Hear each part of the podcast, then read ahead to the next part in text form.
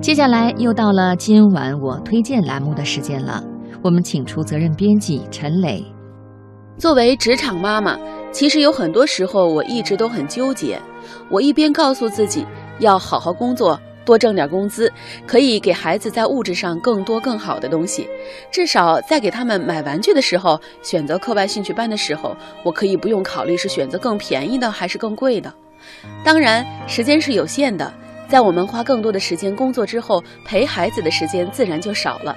我身边有不少的朋友，他们给孩子提供最好的教育、最贵的玩具，但是孩子还是会有叛逆、孤独和偏激，也会有不快乐。为什么会如此呢？有一种观点说，是因为现在很多妈妈都是缺位的。那如何成为一个正确陪伴孩子的妈妈呢？今晚我推荐我们来说说这个话题。最大的缺位妈妈群体就是留守儿童的妈妈。据统计，我国有六千多万的留守儿童，这就意味着有六千多万的孩子享受不到正常的家庭生活，在严重缺失父亲母亲的爱、经济条件不佳、没有有效管束的环境中，孤独散漫的成长。这些让人心疼的孩子，如果凭自己的本性和造化走上正路，开创幸福人生，那自然是再好不过了。但我知道，即使实现这样一个最好的结局，他们内心的那个巨大漏洞也是永远填补不上的。排名第二的就是职场妈妈，很多妈妈三个月产假一过，就回归职场前线。把孩子丢给后方老人或者是保姆照顾，为了更好的工作，没有后顾之忧，很多人早早的就给孩子断奶。比留守儿童妈妈强一点的是，他们会每天或者每周回家陪陪孩子，但是扣掉做家务、玩手机、休息的时间，实际陪伴孩子的时间是非常有限的。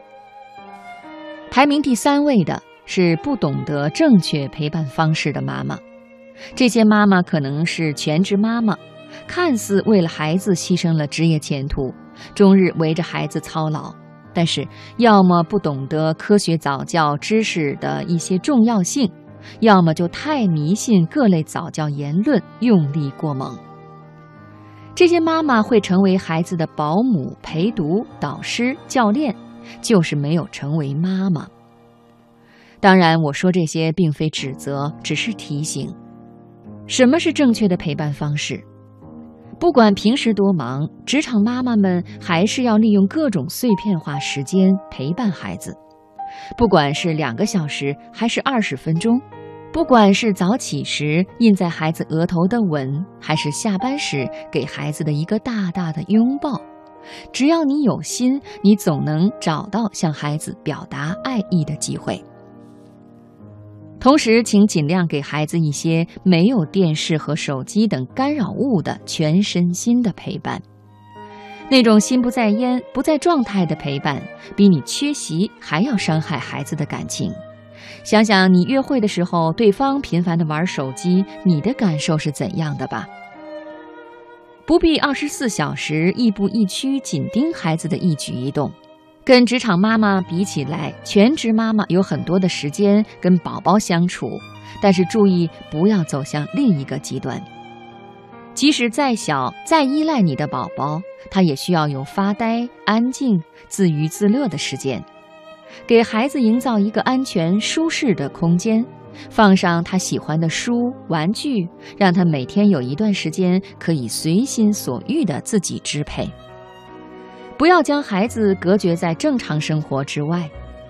有些妈妈认为洗衣、做饭、打扫卫生等等家务都是苦役，不仅自己做起来怨声载道，并且因为心疼孩子而拒绝让孩子参与，只让他到一边去看书、看早教动画片，觉得那才是正事。其实，在孩子的眼里，生活里的内容远比动画片里丰富有趣。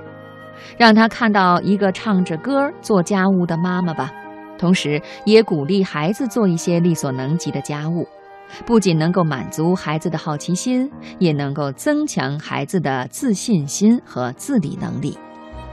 不要站在大人的角度居高临下的替孩子安排生活，不要因为你是钢琴天才，或者你觉得学钢琴高端，就安排孩子一定要走这条道路。